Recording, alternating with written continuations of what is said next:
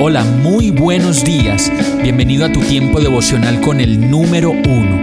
Qué alegría saludarte con la certeza de que Dios está obrando en tu vida su perfecta y buena voluntad, ya sea porque estás aprendiendo de un momento difícil o porque estás disfrutando de su amor a plenitud con paz y tranquilidad.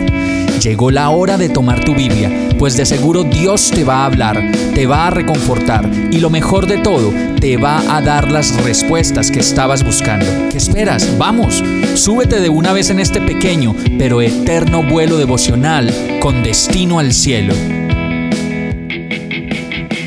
Y el mensaje de hoy se llama ¿Lo conoces o lo has probado? Santiago 1, 22, 24 dice, no se contenten solo con escuchar la palabra, pues así se engañan ustedes mismos. Llévenla a la práctica.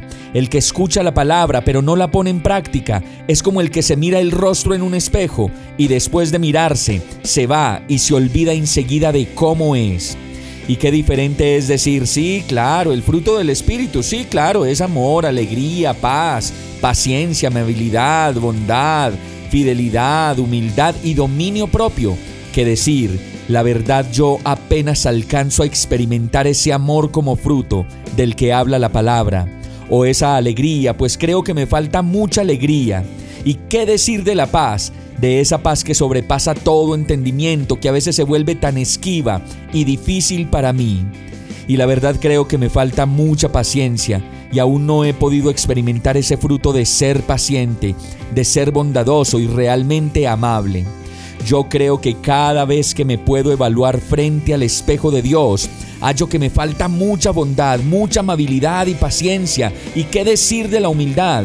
Cómo me cuesta de trabajo depender de Dios completamente y reconocer que en mis fuerzas no puedo hacer nada y mucho menos separado de Dios.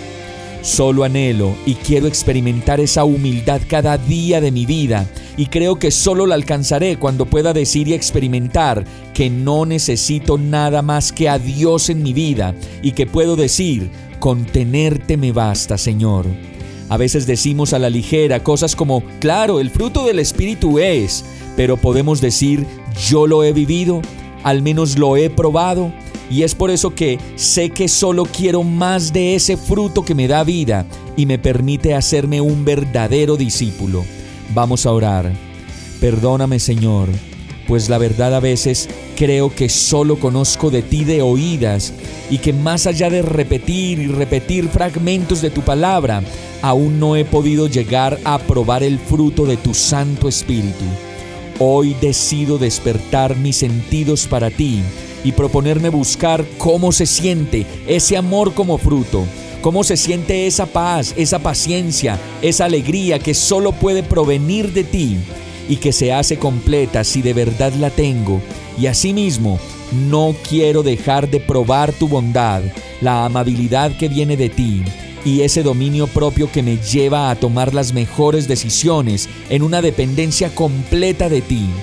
Ven a mi vida, Señor, y que tu palabra se haga real en mí. Yo quiero más de ti, oh Dios, yo quiero más de ti. Y en el nombre de Jesús oro, agradecido y confiado. Amén. Hemos llegado al final de este tiempo con el número uno. No te detengas, sigue meditando durante todo tu día en Dios, descansa en Él, suelta los remos y déjate llevar por el viento suave y apacible de su Santo Espíritu. Solo compártelo con quien lo necesite y ames. Hoy, de la mano de Dios, todo será un gran día. Para más información visita nuestra página www.iglesiabierta.com o llámanos al 313-334-0116. Oramos y rogamos para que cada día te enamores más de Dios y para que no pares de pasar todo tu tiempo con el número uno.